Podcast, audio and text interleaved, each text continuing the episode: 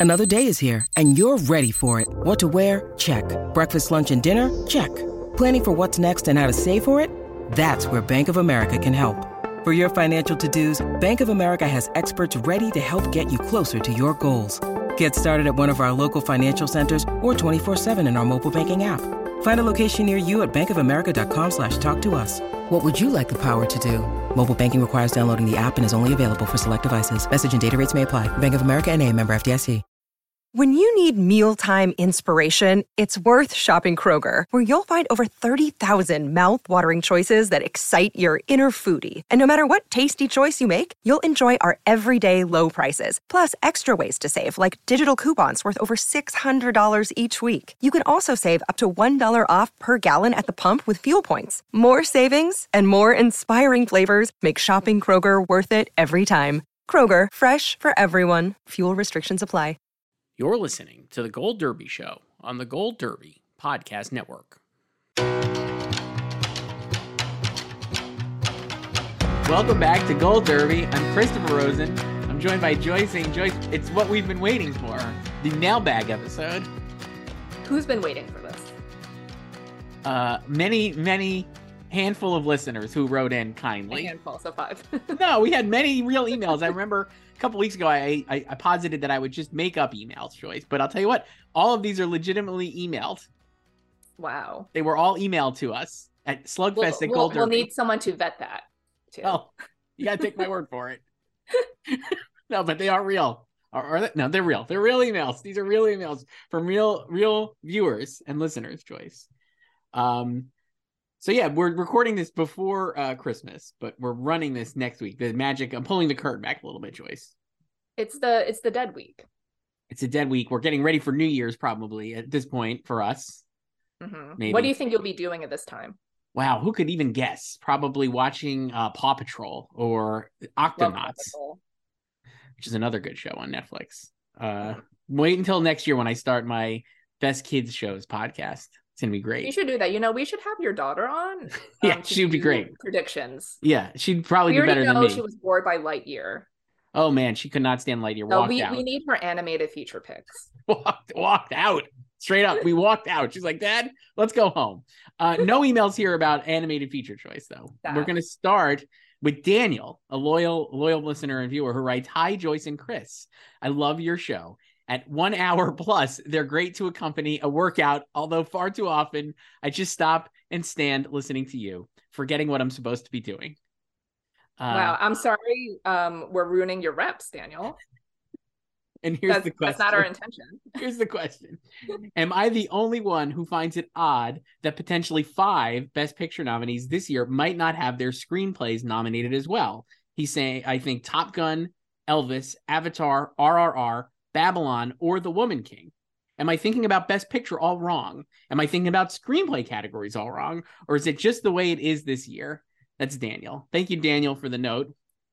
Uh, what do you think, Joyce? I actually have a couple of these movies in my screenplay pretty. I know. We know you put in Avatar last week. Put in you still have it in Avatar. there. and it's still in there. It's still in there today. And uh, I think I will say this: I think of those movies, one of these will probably get in as a screenplay nominee. Well, as we know, adapted is weak. Yes.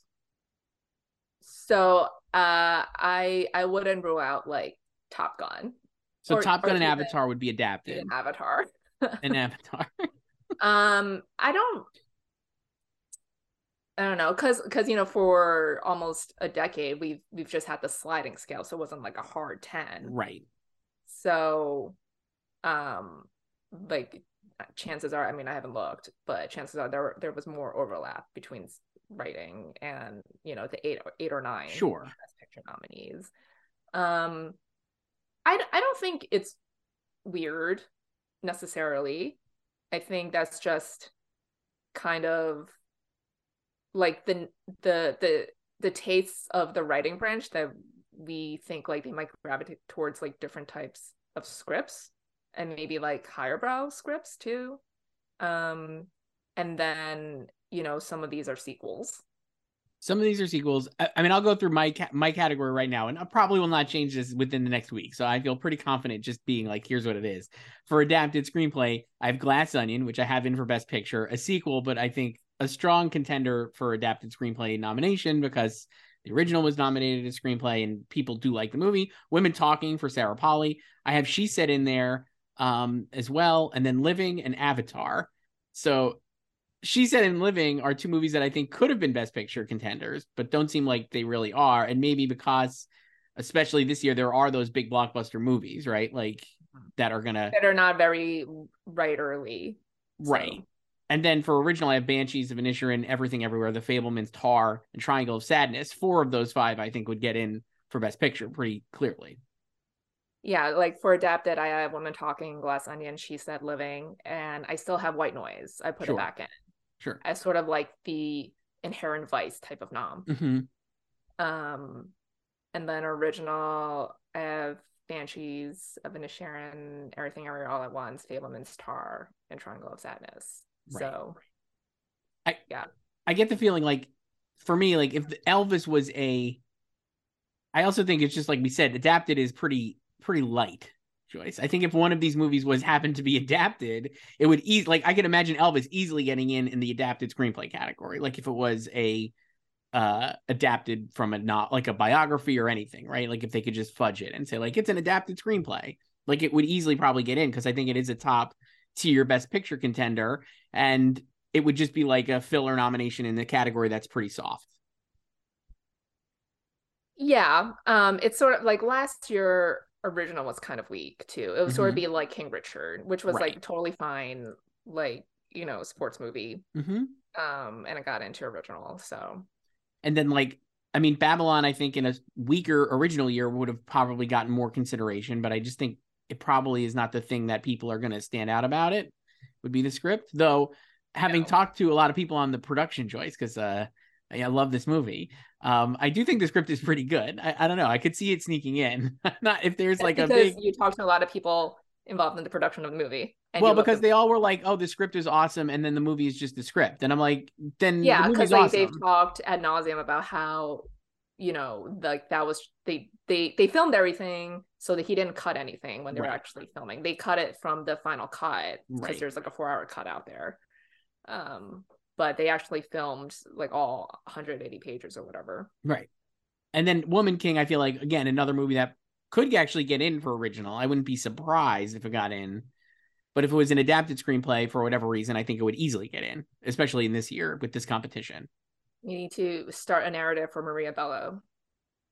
yes, Maria Bello.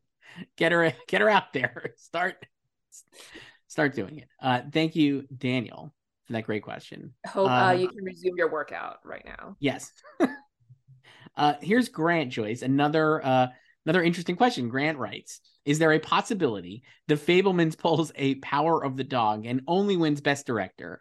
The Fabelmans' poor box office performance suggests audience interest is lacking. And that it may be more admired than loved, as opposed to my best picture favorite, Top Gun Maverick, which has blown up audiences and the box office worldwide. Grant is not me. I did not write this email. That's a real, real email from Grant. Well, what would your burner account name be? Not Grant. It actually would probably be maybe could be Grant, but it's not. I don't even know. Graham. It'll, it'll be it'll be Pete Mitchell. P Mitchell. P Mitchell or uh Rooster, maybe.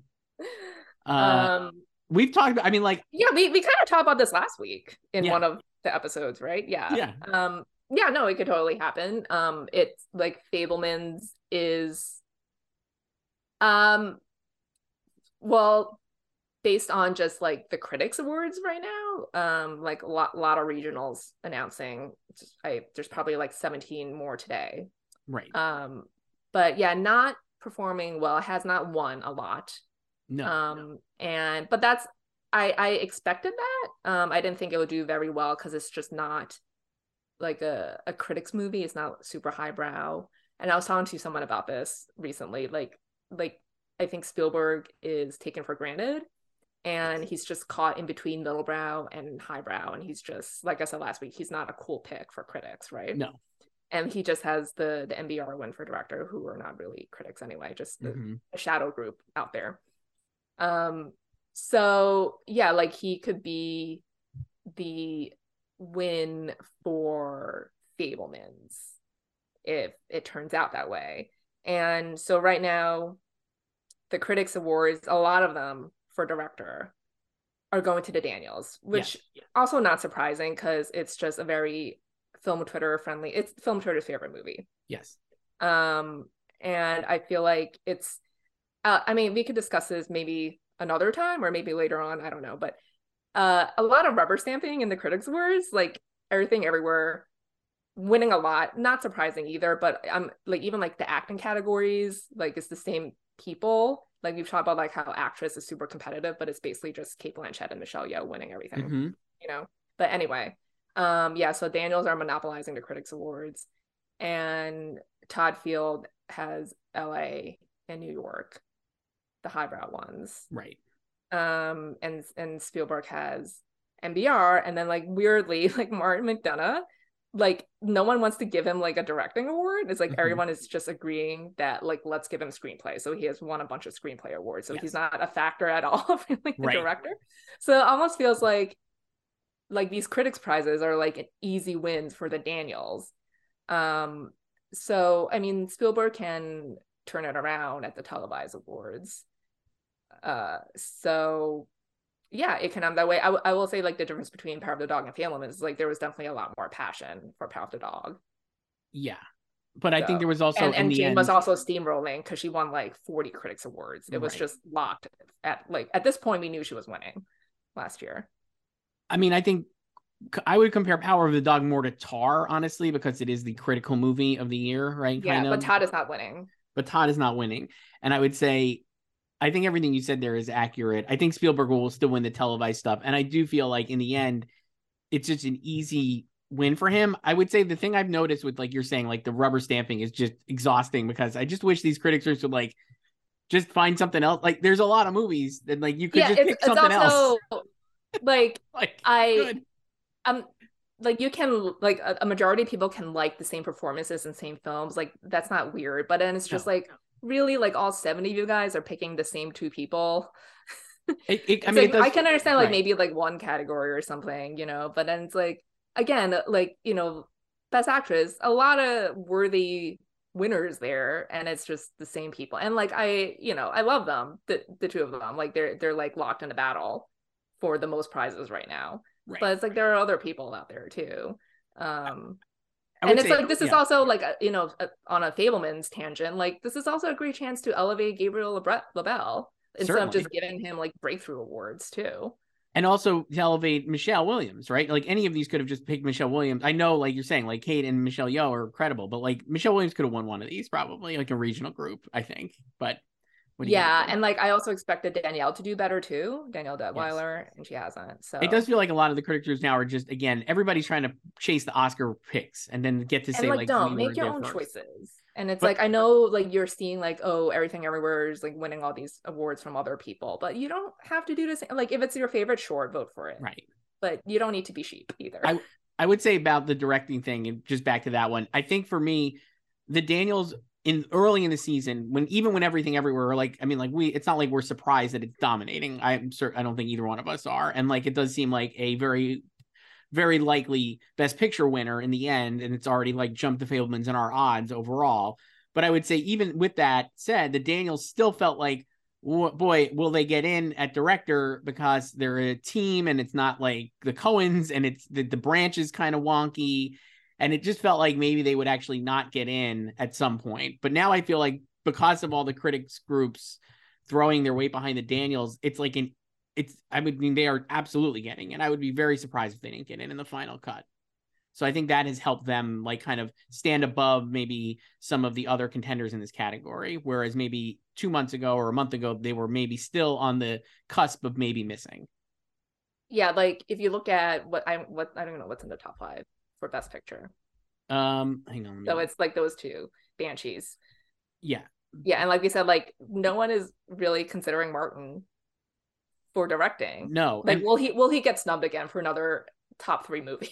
so I even- have him in. I have him in right now because we talked about this like a couple weeks ago when we were doing it, and I took out Sarah Polley, but I actually might put Sarah Polley back in and take out Martin and leave Spielberg, James Cameron, the Daniels, and Todd Field. I feel like that four is pretty solid on solid ground, even though, like you said, like any of them could miss really, but uh, except for Spielberg. But like I could see Baz Luhrmann getting in, but I do think maybe Sarah Polley will have an ascent, like a comeback a little bit. But I don't know. I, I think Mark McDonagh probably won't get in. And again, like you said, I think it's an easy for like easy screenplay win for him. Like they're just going to give him screenplay this time. So he's going to get snubbed again in director. I think he would get snubbed again in director, even though I think Banshees is his top three movie and could be the consent. eh, well, you know what else you could say is a top three movie, Top Gun Maverick, and Right. no Joe anymore. No shows the Kosinski Not even either. at Critics' Choice with No. their 27 slots. So So I feel like, I mean, the only other person I would, one person I would say I think could get in is Baz Luhrmann. I really think he can make it in as the final spot. But I think it's between like Baz Luhrmann, Martin McDonagh, and Sarah Polley for me at that last spot. The other four, I would, I have a hard time imagining switching out. Like I don't think Todd Field will get snubbed. I just don't. It feels like he's like the Paul Thomas Anderson of this year, where it's just a filler nom. They're gonna put him in, and that's it. yeah, because I think you know, like the past couple years, we're just kind of looking for like the highbrow, like international pick too. Mhm. You know, last year was Hamaguchi, um, Right. and Vinterberg the year before. So, um, I would have thought maybe like Park Chan Wook would have done better like months ago. Like, um, I think I even had him in maybe. Yeah, in, you like, did. August. Yeah, yeah. So yeah, but that's not really materializing. Um, but yeah, I mean, you know, they they nominated Todd Phillips for Joker. Mhm.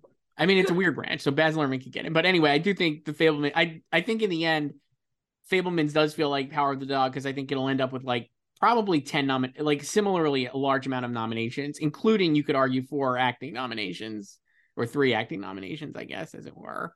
Um, and I really don't think it'd win anywhere else. Even score, I don't think it's like a slam dunk for John Williams. Like, like we used to like at one point last year, we thought even Power of the Dog, even if it wasn't going to win Best Picture, you could have predicted it for Best Director and maybe Best Cinematography, right? For for Ari Wegner, and it didn't win there. It just won Best Director. Power and the Dog like- was probably runner up in so many of those categories to Dune. And I think Uh, Fabelman's could be like a runner up in score and a runner up in like cinematography and stuff like that because I don't think it's going to win these. Yeah, like the I mean, if John I I do like the score. I think we talked about this already, Yeah, but it's yeah. it's pretty brief and like Steven has talked about how when they were working on it, um John said like he wanted to score to come in later in a movie. And you know, Right. obviously Michelle also plays Bach pieces on the piano. Right. Um, but you know, they're they are revving up the campaign. They they posted a, a featurette about their 50 year working relationship yesterday. Yeah. So I mean, I, obviously he's going to get nominated, but I could see like women. I could see women talking, women winning there, or that's a great Babylon. Um, Babylon winning there too. Even I mean, Pinocchio. I, I mean, Alexandre Desplat could win easily too. I, I don't think it's like a slam dunk for Williams, and I it's I a guess great category. Um, that would just leave the one for Spielberg. I still think Spielberg will end up winning Best Director. It would be funny that he wins another Best Director without Best Picture. um, yeah, like so. So you have him winning the Globe, I assume. Yes.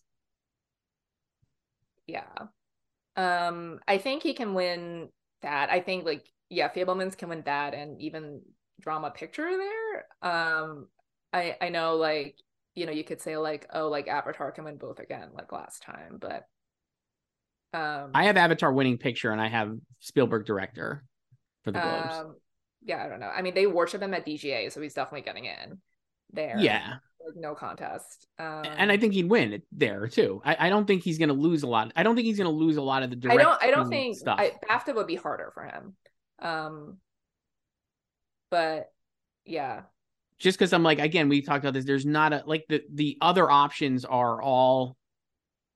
There's no one that stands out among the rest, and I think the Daniels would be maybe your one, but I think the fact they've now been elevated up to the group rather than like elevated up to a direct competitor for Spielberg, if that makes but sense. But do you think this is also like, could they just love everything everywhere so much that the Daniels just win along with it, like Bong Joon Ho and Parasite? I- you know? I don't. I think that's like not the greatest comp. I don't think so either because I think like I, I do like that branch is very snobby and I know the whole academy votes for the winners, but I do feel like there are gonna be detractors to that style.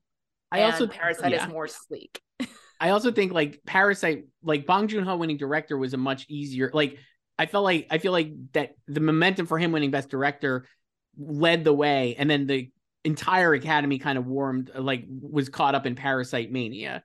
You know what I mean? Like here, I think the movie is out in front, and the Daniels are kind of coming behind. You know what I mean? And I don't think there's going to be like that brain. I just don't think people are going to be like yes for that. I think it's more like Coda, if anything. I don't think it's a great comp either because I think they'll get in, and like Sian Heder didn't. But even if Sian Heder was nominated, as much as everybody had Coda Mania, I don't think she would have beaten uh, Jane Campion last year. I mean, it, I think it just really depends on how much they love that movie. So right. I will be interested to see if, like, I'm still going to bet on McDonagh winning screenplay, but it would be interesting to see if the Daniels won screenplay instead of McDonagh. They, I mean, they could. Like, that's basically what they did with, um, like Birdman, because right. like Boyhood won nothing, and people thought like, oh, maybe there could be a split, so like Richard Linklater could go mm-hmm. Home. And it could be, and you don't really care about yeah. that. So no, so if they just love everything everywhere, it could just win screenplay too, and McDonagh goes home empty-handed again. Uh, in it's okay. He's already an Oscar winner. I know, so. but not for like not for like screenplay. Not not for narrative features. No. Uh, so thank you, Grant. Uh, again, I'll read our our email is slugfest at goldderby.com. We'll do another mailbag episode, maybe maybe around the Oscar, like before the Oscars or something, Joyce. This these are fun. Here's uh Phi Sale and I apologize if I say that name wrong. Faisal writes, Here's my question. What do you make of Olivia Colman's chances at an Oscar nomination? And what major precursors would she need to hit for it to happen? I just got out of Empire of Light, and I think her performance is as good as any of the work she's done, even if the film itself was not up to par. Could you see her possibly slipping in instead of Viola Margot for the fifth slot? Now, this is assuming, I guess, that Danielle is locked in at the fourth slot. Danielle Deadwyler. Yes. What do you think, uh, Joyce? I've seen people still floating Olivia Colman as a possible nominee. I mean, listen, she got of the Globes. Danielle did right. not. right. like, let me ask you: Do you think um, she'll get in a BAFTA? It'll be hilarious if she got in a BAFTA because we have kept predicting her for it um under this new system and she keeps missing. So it'll be so funny if we do not predict her for this because no one's really predicting her for the Oscar anymore. No. Um, and then she finally gets in. Um, and you know now it's a top three popular vote and then right. Gary picks. So um i wouldn't count her out. I think it's still very fluid down there. I know you also dropped danielle. I so did. you could argue that like two spots are open. Um i do think it's two spots for four. I think the top three are locked and i think danielle viola margot robbie and olivia colman are the, that four and two of those four will get in. And you could argue that it would be I, i'm going with the biggest the noisiest movies for my two. So I'm taking Viola Davis and Margot Robbie because I think most more they'll have more they'll be referenced more on ballots than these other two because the movies are smaller, even if there's more passion around Danielle. But we'll see. Yeah, but they'll need the number one placements. Right. Like how many people are gonna be ranking both of them at number one? I could see actually Margot getting a lot of number ones. I think it's like a number one for especially for older. I can see her getting it SAG. Like that's it, it's a loud performance and like people do like it a lot. So I could see her getting it. Viola, I think, is a little more dicey because I think it's more like a two three, but it's such a she's so popular. I do think she would get in. But um, Olivia, I think if she does get in here, like she'll just be the next Meryl, basically. Yeah, for sure. It's not. I mean, obviously, I do think it's like it's funny. I think it's a great performance, and it's one of these movies we've not really talked a lot about. But I I think there are a lot of really solid elements, and the whole thing just doesn't come together. Yeah. So it's like disappointing because I think every if you take every piece out, you're like, wow, that's amazing. Yeah, the music is great. Production the design is incredible. Design, the cinematography, obviously. Cinematography is incredible. Uh, the performances are great. Olivia Colman is awesome in it. I think it's like one of yeah. her better performances, and like she does a lot of different things in it. Michael Ward is very strong, even though I don't think he's the he breakout. He also has like, a very Beatty scene in the middle. Yeah. Um, so. Toby Jones has a great scene or two. It's like really solid movie, and then it just is like it just doesn't kind of come together for whatever reason.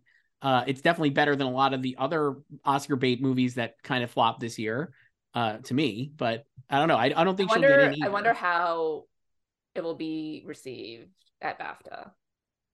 So it basically feels like it's made to get a lot of BAFTA nominations, and I think if it does get a resurgence, you could see a scenario where it ends up getting her back in the conversation. I don't know. I mean, I don't think it's out of the question that she gets in, honestly. Because again, I mean, this is why I don't have her in, but I could see it being a lot of people's favorite performances, right? She's like one of the best actresses. People love her, and it is a great performance. So I could see if people are passionate about Olivia Colman, they would put her at the top of their ballot, even if they don't think the movie's great, like Faisal. Yeah, like I, I mean that's, and also it's best actress, so it doesn't matter like how Right. strong your movie is. Right. Although there are a lot of strong movies this year in Right. this case, but yeah, it'll just be like Meryl. Like she's not gonna win even if she gets in. You know, No way. No. But I mean, Um, I wouldn't count it out, but I streak. yeah. so. I don't know. I won't predict it. I guess maybe if she got in a BAFTA, I would think about it. I definitely don't think it's out of the question, though. No, um, I don't even know where she is, and is she in like eighth, probably seventh? No, I think she's in seven. Let me take a look here. One second. Yeah, she's in seventh. Yeah, and she's not that. I mean, she's like pretty far behind Margot for the seventh spot. Uh, for the sixth spot right now, Danielle Deadwyler is still fourth, Viola Davis fifth, Margot Robbie sixth, and Olivia Colman seventh, and then Naomi Ackie from Whitney Houston colon I Want to Dance with Somebody. New title. Love the rebranding. Can't wait to see it. Yeah. So that's Uh, a is that a this had Oscar buzz? I, I was thinking like the, the Joe Reid and, and uh, Chris Feil have a lot of grist for their this had Oscar buzz. Uh, so this many year. qualify this year. Bardo, Empire of Light, White Noise, uh, Whitney Houston. I want to dance with somebody. The Son. That's five right off the bat. All would be in, I think. Uh, holy cow! What a year for these movies. Uh, But that's James, why that's why it's better this way. It is actually kind of fun. I was thinking that today. I was talking to one of my friends who was like, "I put Bardo on last night on Netflix, and I couldn't make it five minutes." I was like, hmm. Wow. Five minutes of like three and a half hours. Yeah. no, it's shorter now. We made it two and a half hours, Joyce.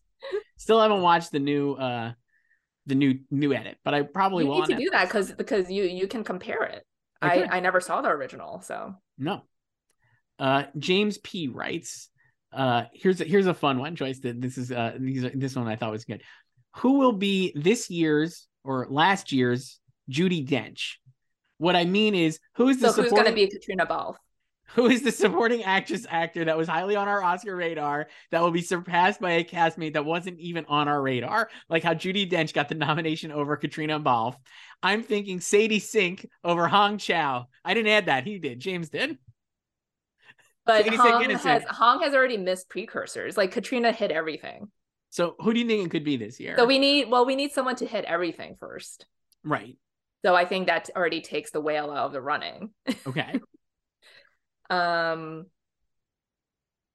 well I I can uh I don't know. I mean it's not it's still not the best because like I could see Jamie Lee Curtis hitting everything, but Stephanie Hsu has already hit um Critics' Choice.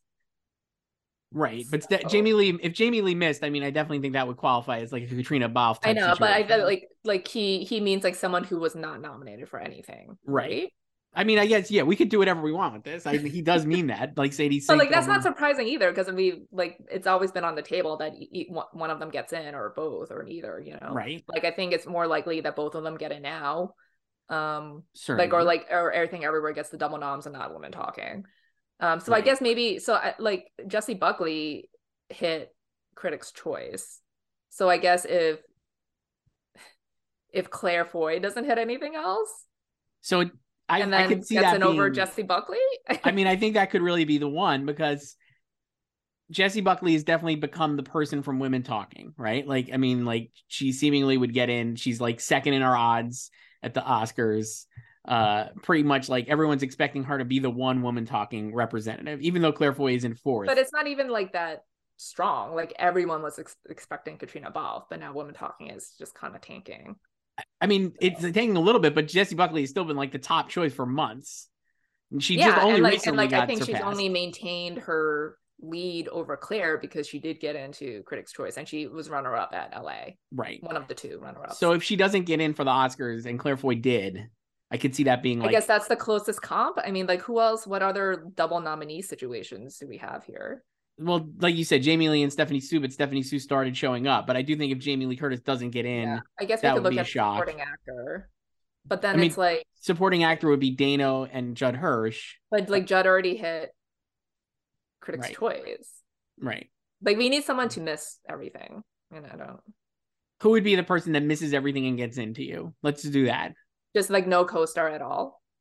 No co-star, just like a supporting content, like a like a person who was like going to be like, "Wow, I can't believe they got in," like a Keith Stanfield type thing. Like a Marina de Tavira. Yes, um I, I have to look at like the list. I mean, like Nina Hoss. I was- um, I was- not, I was- in the same category. I dropped her. I was trying Um, to guide you to Nina Hoss because I do think that would be like Yeah, that is kind of the one of the ones that I could see getting in, even though I don't necessarily believe uh in it. I know you did for a long time, but she would be a very obvious I mean, it's still it's still chaotic enough that it could happen, but Right. um, I I mean, I don't know what else is there. I mean, Nina Hoss would be a really good one, I think. And Tom Hanks, I think, would be a good one. Tom Hanks, I could still see getting in at SAG. So I mean, a coattail. I just think those coattail nominees are strong. That's why I still want to have Hong Chau in over Sadie Sink for supporting actress, even though she's been missing. Because I'm like, I know the movie is not as well received as maybe uh, people would have hoped based on the film Twitter buzz. But I do think Hong Chau is pretty affecting in the movie. And like Brendan is an automatic best actor nominee. And so, like, I could see her getting in in the end. yeah, um, she is someone who like makes sense as a nominee. Um, it'll be so funny because like you know last time for downsizing, she hit all the precursors and she missed. So it'd be funny if it's like the reverse for her this time. like I just think in her favor, like the reason I'm not willing to drop her really from my list, and I still have her in in the fifth spot for the Oscars, it, for me is because that is while the movie, while it, he could be a lone nominee, and we've talked, or maybe like makeup, I think we'll get into. It's a priority movie for people to watch, even if it's very polarizing. Like no one is going to pass up the chance to watch that because of how much it's been discussed and how much he's been talked about as a contender. Even though the subject matter is bleak, even though you know it's a tough sit, you're going to put it on. And so I think when you put it on, you're going to see Hong Chau like in early stage of that movie, she's very forward and like really good, and kind of No, like, like she's we've always said like she's the most um she's she's like the audience avatar. Like she's Right. the most relatable character. so I feel like that's why she'll end up getting in because people are going to be like, oh yeah, like I don't know about the movie, but they're great. Like oh my god, she's so good, you know that kind of thing. No, I can still see her getting it. I mean, like it is surprising that she has um missed um like the I- globe, you know. I think it's Um, surprising that she missed it the Globes, but like I could, I'm not surprised. Like a lot of the critics are not going for it because like they're turning on the movie, even people who seemingly liked it at first. I don't know because I think like like a lot of people did like her. Like a lot like a lot of people who like Brendan like like her and some people even prefer her to Brendan. Um Right. and so yeah, I, I mean I think I don't know, I have to pull up the Metacritic thing. I think she's won something. She did she definitely won something. Um I just don't remember what it was. Yeah. Um but uh let me see. So she she has one win. So she's in fourth. So Kerry Condon is in according to Metacritic's chart, Kerry Condon's in first. Um she has 8 wins. Janelle Monáe is in second with 4 wins. Um and then Stephanie Hsu has one win and she has two more points by their system okay. uh, over Hong Chau. So What do you think of? Uh, neither one of us, I don't think, have Janelle Monáe and Is she going to like? I don't have Janelle I Monet or, I don't know. Yeah, I think or still- Angela Bassett, and both of them could easily get in here at the Oscars. Um, I think it was more surprising that Janelle missed the Globe because that felt like a very Globes nomination. Mhm. Um, so I think I still have her getting at SAGs. I guess still see her getting in at the Oscars. I I don't know. I mean, so we're recording this before Glass Onion has hit Netflix. Yes, but we could talk about it. Great, she's great in the movie, and we- can spoil it, I guess. Spoiler She's- alert if we want she's, to. she's great in the movie, and I think you know if if you don't know anything about the movie and you go into it, like there's a huge reveal in the middle with her character. So I, So I, I will say I didn't know anything about the movie when I saw it. Obviously, I knew, and like, but they've been like Netflix has been like whispering about Janelle Monáe for literally months. Like when I talked to them in August before Telluride, they were like, you gotta watch for Janelle Monáe and Glass Onion. Like it's been like a they've been very excited about this performance for months. And I was sitting there watching the movie, and like you're right, there's a huge turn in the halfway mark with her character. And I was like, the, before that turn, I was like, I guess she's fine. Like I assume she's going to factor into the big mystery because she's really not in it very much in the beginning. And then she ends up being like a huge part of it and she's really good and she has a great rapport with Daniel. I don't necessarily nothing in the performance nothing in the performance was like, "Oh man, this is an Oscar performance." And nothing about it there's not really even an Oscar clip. I guess it would be like the big scene at the end with like her breaking the glass and stuff. But that's just like her in a rage room because I'm like, at least Angela Bassett, I think, has like Oscar moments in Black yeah, Panther. She, you know what I mean? Her, her, Angela Bassett yelling. And like so. Janelle Monáe, you're really just going kind of like Glass Onion itself on the like, you know what's great? This movie. It's so much fun. I love it. Yeah, I love her performance. Like, you have to watch the movie to appreciate what she does. Right. To see her choices as an actor. And I would love um, to see her get in. I I could see her getting in. I really could. I can see her like I can see people just being really wowed by like the, the twist and stuff and what she does. Um so I could see her getting number 1 votes more so than Angela. Like Angela still is still serving, you know, hit all the precursors but snubbed. Um right. Because I I just don't know how many people are going to like rank her in first for a Marvel movie. Like I think that bias is still there. And I know? like I mean, we both saw that movie and didn't really take it not seriously. Like she's fine. She's just she's, she's good. She's Angela Bassett thing. I just was surprised that of all like I mean like I'm not kidding. Like Letitia Wright could like has way mm-hmm. more to do and this goes way deeper in the performance I think than Angela Bassett. Does. I mean, you know my favorite uh, as Danai Gurira. Danai Gurira also has like really incredible comic moments and physical moments, and also like this really heartbreaking. Well, I mean, yeah, stuff. like Angela is just a legend, right? I, I am not knocking this for her, so right. I, I'm not knocking it, and obviously, like I understand why she's getting singled out, and it's great to like use that. But it just was like we said, like even at the time, if Michael B. Jordan didn't get nominated for the first film, it seems like this would be a much harder trek for her for this film. Like you're saying, like not a lot of number ones probably there. I mm-hmm. mean, I don't know. I think Janelle Monáe could have a lot of number ones. You're right, but I guess we'll see. I still have. It'll be interesting if both Janelle and Angela get in because they'll be getting in for performances in sequels when the Mothership films did not get any. Right. I have my my five right now for supporting actress, and this is again we're recording this before Christmas, but I don't think I'll change it that much before the next time we speak. Uh, I have Kerry Condon winning, and then I have Jamie Lee Curtis and Stephanie Hsu and Hong Chau and Dolly DeLeon.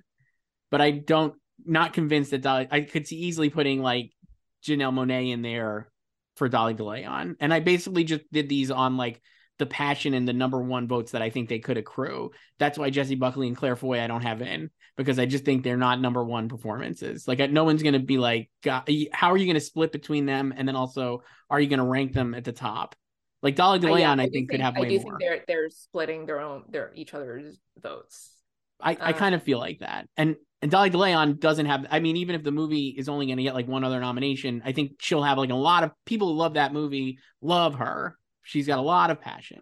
Yeah, I think she and like people just need to get to the third act which is where she really comes in and right. that's where her own character takes a turn right so but there's a, a, a, lot of stuff in the middle on the ship that i think will turn a lot of people off and Certainly. they might not continue watching it uh, probably so they maybe. just have to get through maybe they can like fast forward it and just go to the third act to watch her i also well I, the other thing i think with that and like similar like it's a different than glass onion because glass onion is always a delight while you're watching it but i think if you've been hearing about this performance and you're watching like Triangle of Sadness, you might be like, what the F are people talking about? You, you know what I mean? Like you're gonna stick with it because I'd be like, man, she's not really in this that much. Why are people like so into this? I gotta stick through it to the end to see why everybody has been so crazy about Dolly DeLeon, that kind of thing. And then you will make it through, even if you're like kind of only paying attention half half assed or whatever. Like I think the hope would be that you're kind of like gonna stick with it to see what everybody's talking about. And you know, that would help her get in, maybe. I don't know who knows? Yeah. So it's still this is still the most fun category. Definitely. Uh James had another question, Joyce. He wrote one. This one I think you'll love.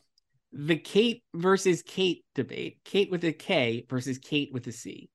Do you guys feel like sharing whose performances you prefer? On a huge forum that no longer exists, there was a massive debate about the Kates and who was the better actress. They were being nominated around the same time, won their Oscars around the same time. I know that Kate with a C has said she finds the rehearsal process to be something sacred, and Kate with a K prefers to do less. Who do you prefer? Just I'll let you go first. Um, I love both Kates. Like, why do I have to choose one? Well, because that's the we've been positioned to have to choose. I don't care either. I like them both also. Yeah, I love. I do have a preference though. I have. Oh, really? I My- can tell you. pref- Okay, you could go. go. Well, tell me. Go ahead. Who do you think it is? No, it's not. It's not even me. I could just tell you one of my friends. He cannot stand Cate Blanchett. It's like nothing personal, but like he just doesn't vibe with her acting style. Uh huh. Is how another one of my friends just wants to punch Adam Brody in the face, Wow. like for no reason. He's just like he has a punchable face. Like I can't stand him. It's like nothing about his acting at all, but it's just I want to punch him. So this other friend, like he just cannot stand Cate Blanchett's acting style. So I always troll him whenever she has like a movie out or she's Wow. nominated stuff. Yeah. So, I'm, I'm uh, for me. It's always more so not just the acting because I think like everyone's a good act. Like they're both great actors, right? There's nothing really wrong with it. So then I would say which one would I prefer, or who do I think has better taste? For my money, it's Kate Winslet because I think all of her movies are really good. Like I could go through her IMDb and I would say more of these movies are like on my favorites or whatever than like Kate Win the Cate Blanchett. So like Titanic, Eternal Sunshine, uh let me Little Children, The Holiday, Revolutionary Road, uh Contagion, Steve Jobs she's great in. Uh you know, all of these movies I think are really strong including Avatar: The Way of Water. And Cate Blanchett obviously has a lot of great movies too. Um, but for me, Kate Winslet is the is the preferred choice. But I think they're both awesome, and I love seeing them both in stuff. So it's not like a I'm not going to go avoid Cate Blanchett. Like I don't feel as strongly as your friend. No, yeah, and like it's it's weird because I feel like both of their film- filmographies are varied, but in completely different ways. Mm-hmm. And like I love a lot of their films, um, and I don't know if I've like because Cate Blanchett definitely works more than Kate Winslet. Like she just does a lot of stuff. She does a lot of stuff. yeah, I mean she voices a monkey in Pinocchio. just um. I don't like. I mean, I loved her in Thor Ragnarok. Like, I want Kate Winslet in the MCU. Let's get that. So I definitely want Kate Winslet in the interview. I want Cate Blanchett. I find the other thing about her is like, and again, just maybe preference on the movies, but I think she's really funny, and I think like she has a They're lot of both funny. But like Cate Blanchett, a lot of her movies, maybe it's because she just has more to. Maybe she just because she's doing more. Like a lot of them are more like things that I would consider uh, serious. But like when she gets to be funny in like Tar and like Don't Look Up, even like she's funny and Thor. Thor, like you said, I mean, she's like got a really I good mean, she's great on documentary now. kind Um, of comedy uh vibe, and I love it when she's a little more silly. So you know, more uh quote unquote dramatic actors need to do comedy. Like a lot of them are really great at it. Like Leo is great at comedy. He needs to do a lot more comedy. yeah, So and it's like um, even like yeah. you look at like yeah i mean i she's really good kate i mean yeah they're both great hard to knock either kate I know. So I mean, well, Kate with a C will hit eight nominations first. Yeah, and three wins seemingly So yeah, Kate Winslet is still at one. i think if you were giving like pound for pound who's the better actor you'd have to go cate blanchett even though i prefer kate winslet because of the the the the, the stats would tell you that she's the better actor Well, I mean, that's still just like preference yeah, because it's like it's also like timing and luck when you win these things too. right So like I mean I would I I would give like Kate Winslet's performance in Mare of Easttown an Oscar if I could. Like true she was She was- great amazing in it. So yeah, like two great uh, actors what if they did something together um like we we need more Kates in general. So, you know, like like Kate with a K took a break hmm for a while. So I'm glad like she's back. She, I'd also she has say like an- 17 HBO shows in the works. So, a- a- an added thing that I love about Kate Winslet is she gives great interviews. Also, Cate Blanchett is pretty good as well, but like nothing, nobody gets out. Kate Winslet does not give a fuck. She just is awesome. So, but yeah, they're both great. So like we, we need so now that Cate Blanchett has done Hot Ones, we need Kate Winslet on Hot Ones. oh my god, that'd be awesome. How's that not been part of the Avatar tour? She she didn't do that much for for the press tour for Avatar. But she made a lot of headlines thanks to Josh Horowitz. Yeah, great. Did you watch the whole thing? Yeah, it's I- good. yeah, she yeah. She's great. Josh, great. friend of friend of the show maybe i know josh i mean like i, I would say hello to him and things uh next up we have martha who writes here is my question depending on the crit this is this was sent like a couple weeks ago so we'll see uh here's my question after the critics choice award nominations where danielle deadwyler was nominated do you still think she's in a similar position as delroy lindo from the five bloods in 2021 Delroy was hailed as the most standout performance by many critics, and he nabbed the Critics' Choice nomination, but was snubbed by the Globe, SAG, BAFTA, and the Oscars. What do you think, Joyce? Um, so no shade to him, but I from the jump, I never really believed that he could get in at the Oscars. Whereas I've always felt that Danielle could get in at the Oscars. I can't describe the feeling. It's just like an instinct. I understand that instinct. I would say it's probably because, like we're saying, Danielle is a number one getter, and the Delroy Lindo performance is not a number one getter. It's true, yeah. Um, but I Um, was just kind of I wasn't very I mean, I guess like, you know, she's probably gonna be a on nominee for Till too, but I was never optimistic about the Five Bloods overall.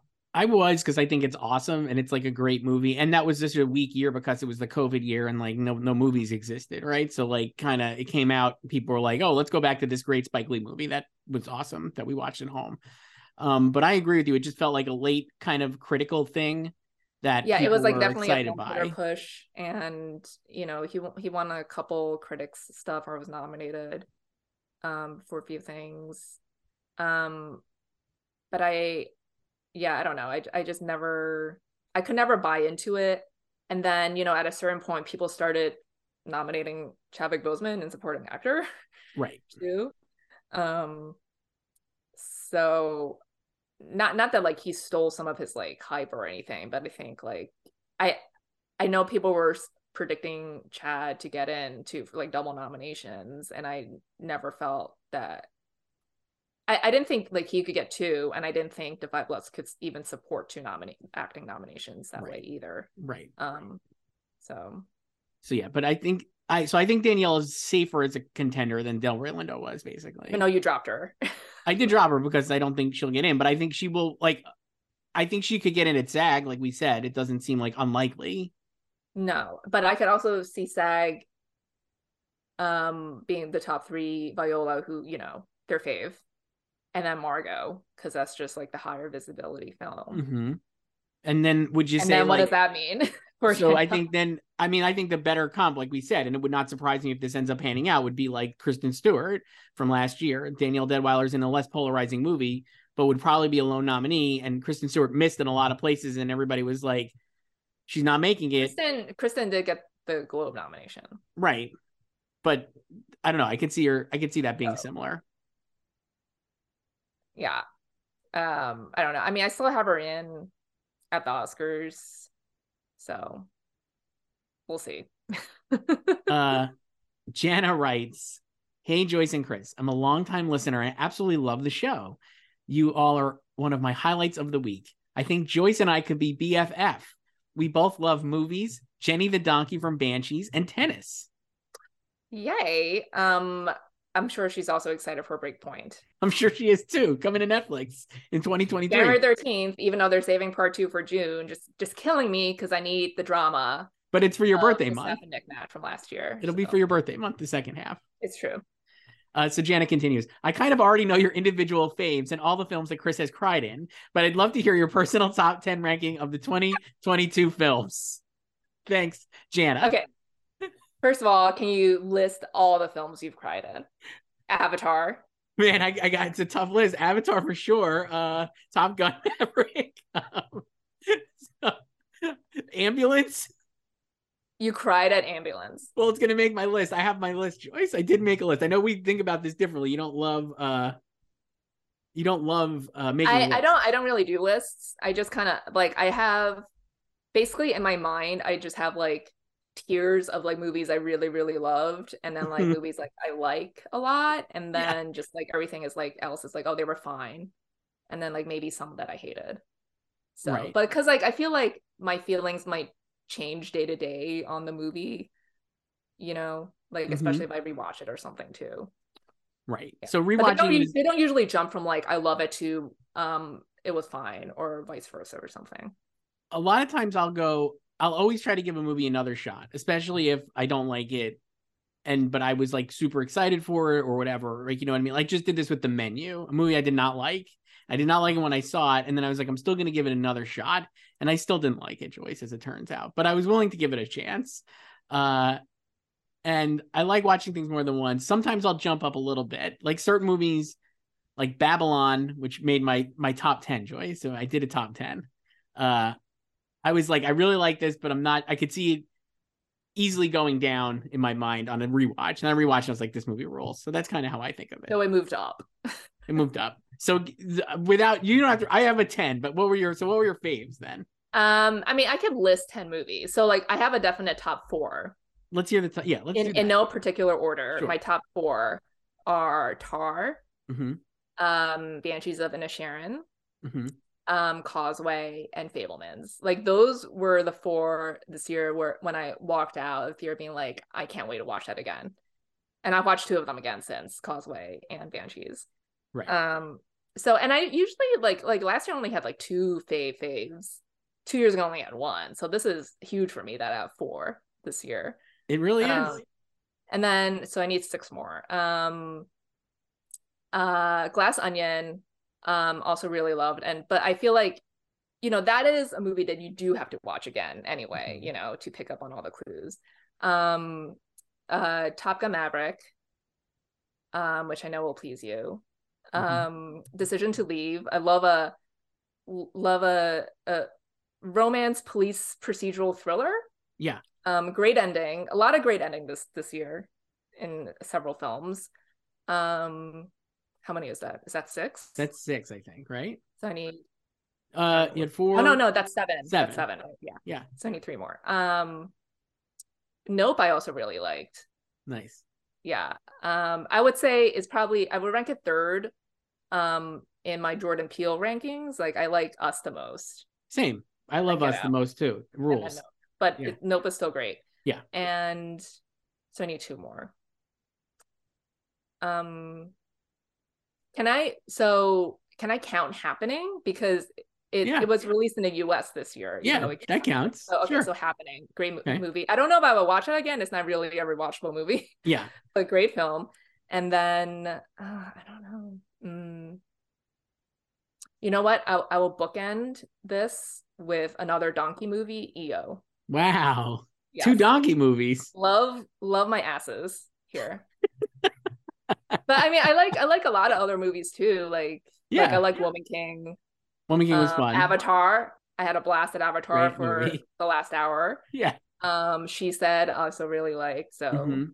uh, women talking too so yeah Do you think this is a good year for movies? um i would say in general I was I was trying to think. I think I liked I, I guess I would say like the problem I had with this year is that there are a lot of good movies and then there's a lot of bad movies and there's not a lot of middle ground. And like in years past, just because there were more movies, you had a lot more like B's. Just looking for a B. You know, like there are not a lot of in, B's. in my in my estimation like i have a lot of like average movies in my mind that i was like that was Right. fine like i've like you know i didn't really love it but i don't hate it either like and then I also average I also think there's not as many all-time great movies this year as there were even like last year. Like there were certain movies last year that I was like, these are like all-time movies. And this year I think there's a couple, not as many. um so what's what's your actual ranking Well, do you want to go 10 to 1? I got on my phone here. sure go backwards Okay. Let me see one. Are these locked in? Are you gonna change it? I could change it, certainly. I'll give you some runners up. okay Uh, Living was a runner up. Loved Living. Oh, you it cried at that one good. too. I cried at that one. Hustle with Adam Sandler. Cried at that one. Loved it. Uh, RRR, another great theatrical experience. Oh yeah, that was yeah, that was good. Oh, I forgot to mention Ticket to Paradise. and Ticket to Paradise, right? And uh, so here are my top 10. Ambulance, Michael Bay, absolutely owns. Jake Gyllenhaal, Oscar, when? Great performance, so good. So sad. Uh, just an incredible movie. Love when it will he much. get nominated again? I don't know. He should have got nominated for this. He rules. She said was my ninth, uh, number nine. Love. She said. I feel like I got a real raw deal. For some reason, I wonder what it is. Uh, sexism probably. Um, that everyone just like it's a flop when all these movies flopped, and like to to paint that particular movie with the, it's a flop when you could have done it with any number of other movies feels really disingenuous. I also I also love um the the sweatiness when people try to act like Avatar flopped yeah. Weekend. So It didn't flop. None of the, anyway. She said was great. I would love to see it somehow get back into any kind of Oscar race, but I don't anticipate that happening. I mean, we didn't mention uh Golden Globe nominee Carrie Mulligan. I would, I even I had to take her out because I don't believe that it could happen, but I would love for it to happen. Like it would be great. She's so good in it. yeah, I Uh, only have it in for screenplay right now. same. Uh, Scream, 2022. Worth. Amazing movie. So the Scream franchise is sneakily one of my favorite franchises, even though I'm not a big horror movie guy, uh, because I love the Scooby Doo esque mystery. I found this one so much fun. The script is hilarious. It totally takes the piss out of like every legacy sequel and like reboot sequel. Uh, just so good, and it was very surprising, and the ending is awesome. So I'm excited for the new one, even though it doesn't feel very screamy because it's going to be in New York City. But uh, love Scream. Do Revenge, Joyce on Netflix. Another one you could have probably guessed uh, because it is so funny. It's it, all of these movies. I felt like when I was looking at my list, I was like, all these are like. At this point, I just want to watch a movie that like is good in its genre and like it's ex- succeeds on what it's trying to accomplish, basically. And Do Revenge does that. Yes, you are not the only person I know who've seen that movie, but you're the only one who loves it uh Love it. earnestly. It's so good. It's so funny. Clearly, definitely one of the funniest scripts. And Camila Mendes, uh, best actress 2023. Let's go. So good. Uh, then I have all the predictable ones after that. That's my bottom five. That was 10 to 5 or 10 to 6.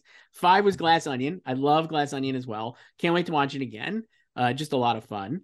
Uh, four would be Avatar. You know, I love me an Avatar. Cried my eyes out at the end. Great stuff. And actually cried at a different part. I think spoiler alerts for Avatar because it's out. We could kind of talk about it. I mean, did you not- could you could cry in multiple parts. I didn't cry as much as the big. Uh, there's a death in it, obviously. I didn't cry as much about that, but then after that, there's a great scene where like the two.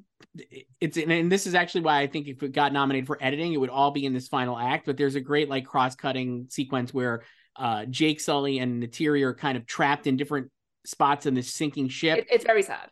And the kids have to like figure out how to save them. And i just like was so emotionally connected to like the kids stepping up and like helping their parents i found like really affecting. And i just thought that scene was great. Uh so avatar then nope as well. Man that movie is so good. I loved it. And like you said it's definitely it's funny it's like my least favorite jordan peele movie but still better Like, like least favorite but it's like so good incredibly rewatchable I know, and I just always I love all his. It's it sounds so hokey to say, but like his commentary, you know, whatever. like it's just- commentary is yeah, you know, we all love um just staring at spectacles and car crashes. like, and I wish it was- I just wish it was more seriously considered in all of these craft categories where I really think it could have made hay, Yeah. including score and cinematography. The cinematography is unbelievable because it's so much at night and like it just is great and it's like such a big canvas. I just I, I talked to uh, Ruth DeJong, the production designer. Great yes. production design. They built Jupiter's Claim from scratch, nice. and, and and the ranch too. It's like they, she was like, we dug six feet in. She built a three story house. So It's awesome. Uh, Babylon, Joyce, is my third favorite movie of the year, and I could see that going up and up and up because I just love it. Uh, second watch was really good. I think it held, holds together, and while I do think it might be too long, I can't imagine anything coming out of it. It's just it's a great, great watch. Uh, and then my top two, you'd be surprised to know, are Fabelmans, which I've seen three times and holds up. wait, when did you watch it the third time? my friend had to let me borrow a screener, so I watched it. Uh, I love it so much. Uh, it's a great movie. And then Top Gun Maverick, which I've also seen three times and just is the best. Um, and yeah, it's a good year. I mean, I think those are really strong movies. There were a lot of other movies that I like. Women Talking and Tar certainly would be my runners up. I don't think you could say a bad thing about really either of them. I just was like, just my preference is just ambulance. Let's go. Michael Bay. Um, Uh, I still haven't seen Ambulance, but every time I come across it, I just chuckle. Well, guess what? It's on Amazon. You can watch it right now. I know, Um, like so when, when I see, I'm just like, oh yeah, Ambulance. I love the LA all caps. In Uh, now we kind of I feel like we're going pretty long here, Joyce. We got a, a few more emails. Uh, should we go through them? Uh, we could. I got a bunch Um, here. Let's. sure. Uh, but again, can we do any of them? Like, can we answer any of them quickly? Because I feel like we just and we spend too much time answering things. We're So just I think there's. I think there's a great lightning round one at the end. I'll do one more and then we'll do a lightning round, a bunch, Okay. uh, a bunch of short ones that we got emailed in. And you can email us at slugfest at goldderby.com. Here's a quick, goofy one. Brett writes, serious question. How is Avatar not an animated movie? I've seen a lot of people ask about this, or not ask about this, but bring this bring this up. Um, I actually I think there was like some rule that like prevents it from being considered an animated movie. I could be making this up, but I don't think so. Uh, But it, Brett- there's like some like mocap rule. So Brett wonders, like, because Marcel the Shell is an animated movie, but it has like a lot of actual people in it. Mhm. I, I mean, I think the motion capture is like a big part of it, and a lot of those are. I think a lot of it is physical locations that they're just like Yeah, putting people like avatars they're on. they're going under they're going underwater. So Right. So I think that is why. But uh I don't disagree that I'll tell you what, I mean, I was when we first saw the trailers for Avatar, I thought the same thing. I was like, this whole thing is a cartoon, but there are like human characters and it does feel much more of like a physical reality. Yes. So I think it's um I don't know. Can I even like Google this right now? We're just wasting time. Um I Brett, could have just Google. completely made that up. Yeah. Brett, Google it maybe. No, I don't no, don't Google it. We'll figure it uh Joyce, we'll wrap up here with a a run through of lightning round questions. Exciting. Uh, here's uh, Katie, who's a longtime fan. She writes Austin Butler has won a number of breakthrough awards this year for his performance in Elvis. I think this is great, but I can't believe we're allowing people to spin the narrative that he's come out of nowhere. He's been acting on television for years. Shout out to the Carrie Diaries, and has also appeared in a Best Picture nominee. What are your thoughts on this? Well, um Katie, since she's a longtime fan, should Yes. know that we feel the same way because we've mentioned this before, like way back in the summer. Uh, absolutely. And the thing is, we lost though because the entire world is considering him as a as a breakout. Because Him so here's here's the thing. My So take, I'm taking the L right there. I got the L. so he's he's a he's a child actor, Yeah. right? Um, on on a, a lot of uh, Nick and Disney shows, iCarly, uh, Yes. Zoe 101, Yes. obviously, um, and and then uh, you know some CW shows, Life Unexpected, Right. um, Carrie Diaries, uh, Great Ass Sebastian, Mhm. and then he also did uh, Shannara Chronicles on Mhm. MTV. So I understand that a lot of um, adults and film people are not aware of that. right. But he was also in Once Upon a Time in Hollywood in a very, very memorable role. And I don't know, maybe it's like pandemic brain, but like at the time, that was a very talked about sequence, and people were writing about it. And like, who is that guy who played Tex? He has a very memorable line, the donuts. He's great. Yeah. No, Yeah. he is. I, I think and like he's been on Broadway with Denzel. Denzel lobbied for him Mm-hmm. to to get Elvis basically. So he has a lot of connections. He's not new and like I know we all have different definitions of breakthrough and breakout and stuff, but to me like I define it as like this needs to be like either like your first like film role role basically or like you've just been dabbling in like lowly parts.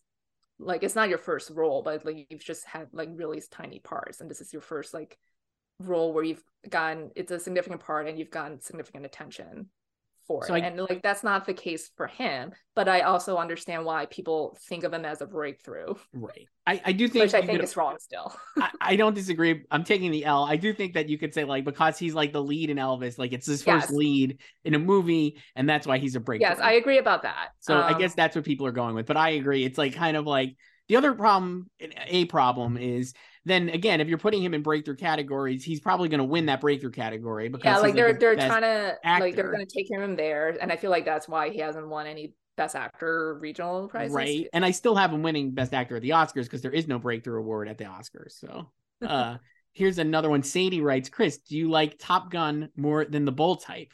and follow up with a link to one of my old TV Guide articles. Joyce, do you think the Bold Type should I know have you, gotten you you FYC'd the Bold Emmy Type. nomination? Uh, I reread that article. You know who was a good writer? Me. At some point, I thought that's What a good article, and That was uh, only three years ago. well, he's gotten way worse. Uh, I do think the Bold Type should have gotten Emmy nominations. I love the show, and a, a show like the Bold Type should be taken more seriously. I do not like Bold Type more than Top Gun, though. Top Gun was more elevated for me than the Bold Type, but uh, So if they made a Bold Type film, Oscar or no Oscar? uh, maybe Oscar in the adapted screenplay category. I could see that. You know, uh, Joyce, this one's for you from Liam. What are your thoughts on Cillian Murphy's cheekbones in the Oppenheimer trailer?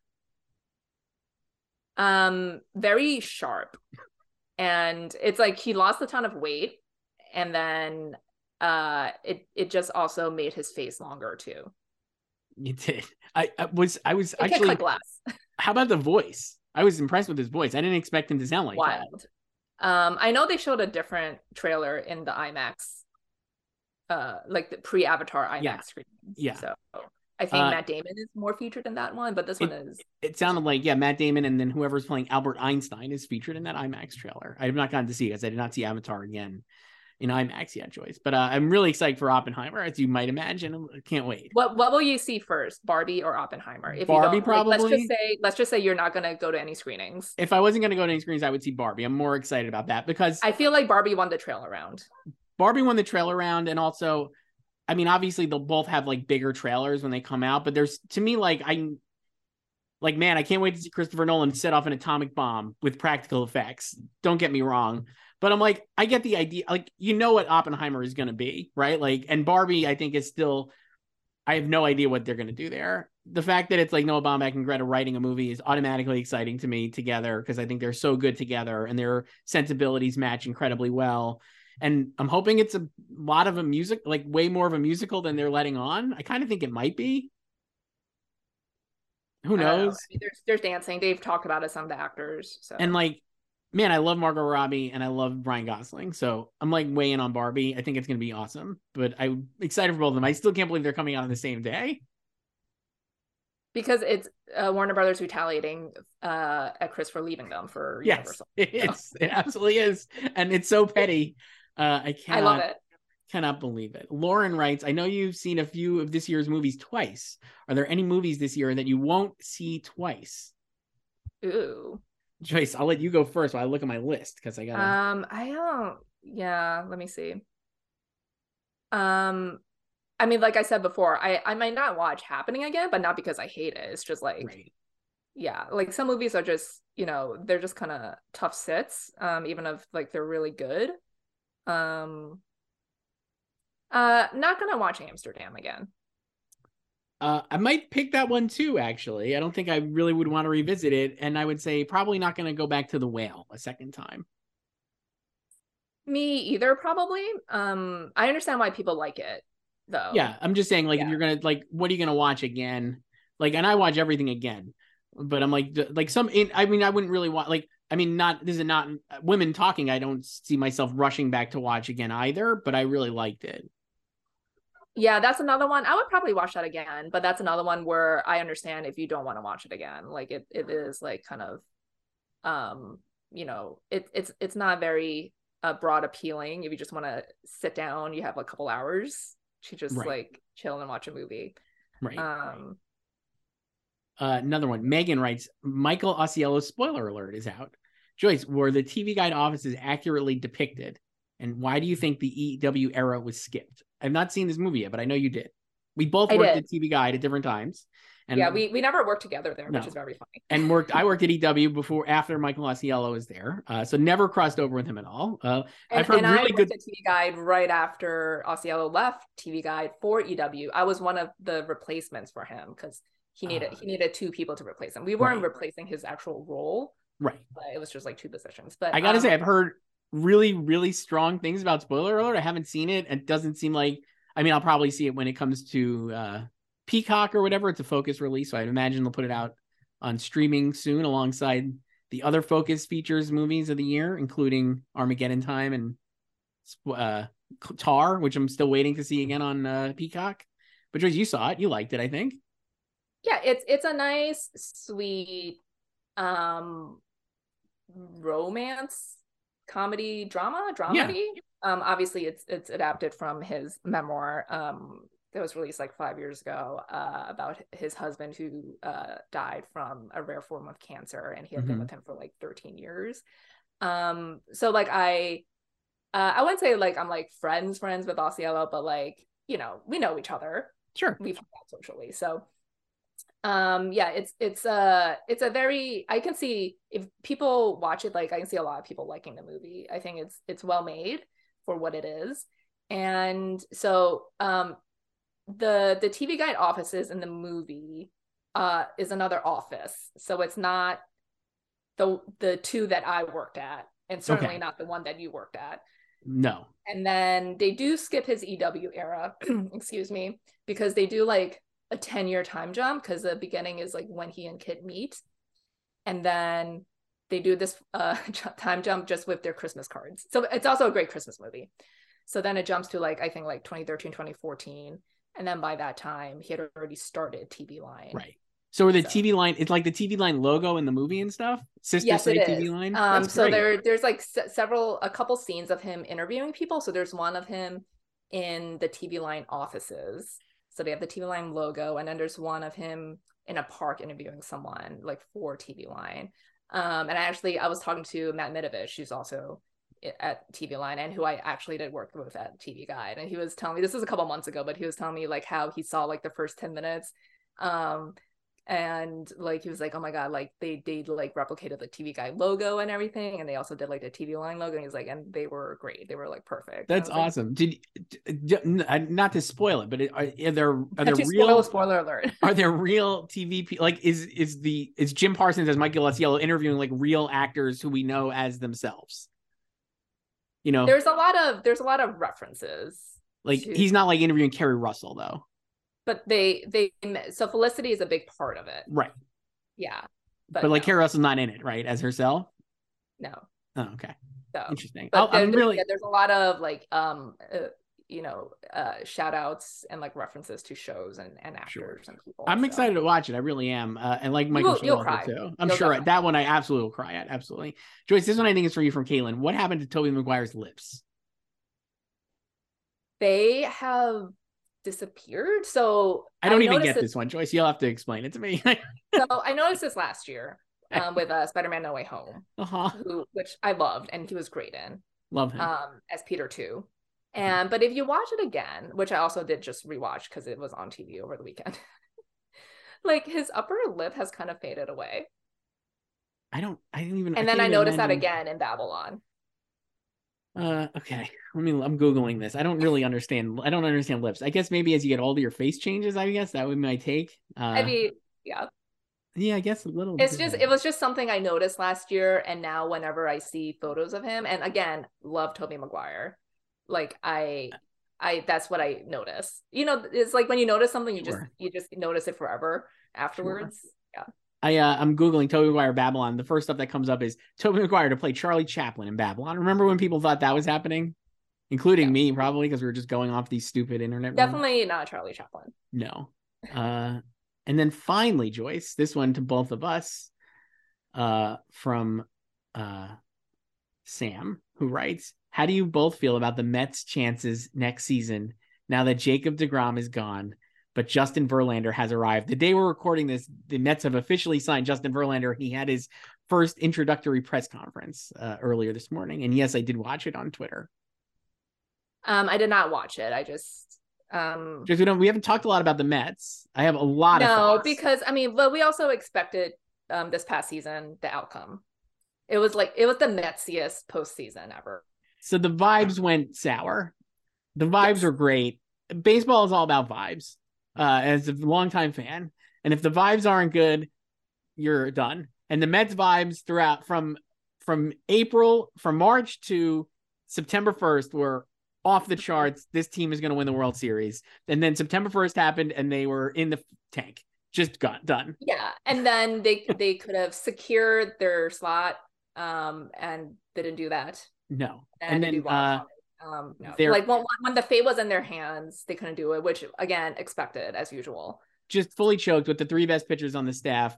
Uh, and two of whom have now been shot into space jacob deGrom and chris Bassitt. yeah uh, he's he's going to the rangers um sure congratulations to him and they're paying a buttload of money for him too and this man is always injured love him but he is always broken uh, i had no i couldn't wait for him to leave i was thinking about this joyce and i was like there are a lot i listen to a lot of sports radio and like read a lot of mets twitter. Uh you'll be shocked to know that i'm like more into this than uh other stuff. Um and man a lot of fans it, I, I i felt like jacob deGrom is the phantom menace again of mets uh fandom where a lot of younger fans absolutely love him. Generational pitcher was their guy whereas my guy is like mike piazza or even some like like sort of david wright you know but like mike piazza was like my ride or die. I, I love david wright and like DeGrom kind of is like that less like that third tier, like younger fans, probably under 30, are like love him and we're like, oh my God, he won two Cy Youngs. And I'm like, you know, he's not any good anymore comparatively. Jacob DeGrom, and he was well again uh, he's, always injured he's always injured. He was rather pedestrian this past season. They he won five games. The team won 101, and he labored through these big starts, including the one postseason win. He was like barely hanging on. He Mhm, abandoned yeah. his fastball. I couldn't wait, and he didn't want to be here. He said from spring training how he couldn't wait to opt out. I understand it's a business, but like you couldn't just pretend that you want to be here. He didn't want to be here. Let him go. I'm so excited Justin Verlander is here. Uh, him and Scherzer are great, and let's go. Steve Cohen, let's do it. yeah because like um you know uh not uh a huge astros fan No, but Um, I was yeah. very excited that they beat the Yankees, Joyce. Oh yeah, for sure. That I mean, like that side, I was just like, this is just you know, like, like pick like your the least most objectionable enemy, I guess. Like, yeah. But so, So, yeah, yeah, now we have Justin. I'm in on this, and Steve Cohen is gonna just keep spending money. He almost got Carlos Correa, Joyce. Uh, we could do a we could do a, a baseball no one is podcast. listening to this anymore, by the way. No, we could do a baseball podcast at the end uh, next year, maybe. Maybe We we'll could add we could do our. it for spring training because Yeah, that'll be right should. after the Oscars. we should. There was a. I almost wanted to go to spring training, but I couldn't figure out how to make it work with our with the awards calendar because Oh uh. So there's I mean, you already on. know this, but I was supposed to go to one of the last Mets games, but it was rained out. mhm. and then they gave us uh vouchers because they then they had a double header the next night either. It was vouchers for the next season. So I have to figure out when i'm going this upcoming season. Wow, I went to the last game of the season, which was i know. think, I was supposed to go to the anti-penultimate one. Right.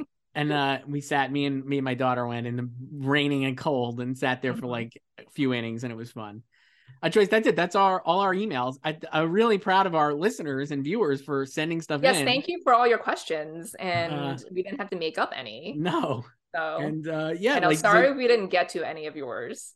If we didn't get to them i'll tell you what i save a lot of them so i'll always we could always go back because we keep doing e- emails and stuff but email us at slugfest at goldderby.com tell us uh what you want to hear us talk about but this is so much fun joyce happy new year since we're doing this for the- happy 2023 the New Year's week. And I guess I'll talk to you again in 2023 see you next year next year. Okay, bye. For all things Hollywood competition and award season, head to goldderby.com and follow us on social media at Gold Derby.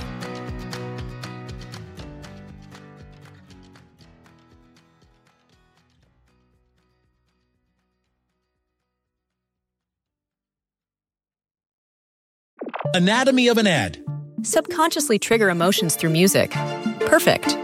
Define an opportunity. Imagine talking to millions of people across the US like I am now. Identify a problem. Creating an audio ad is time consuming.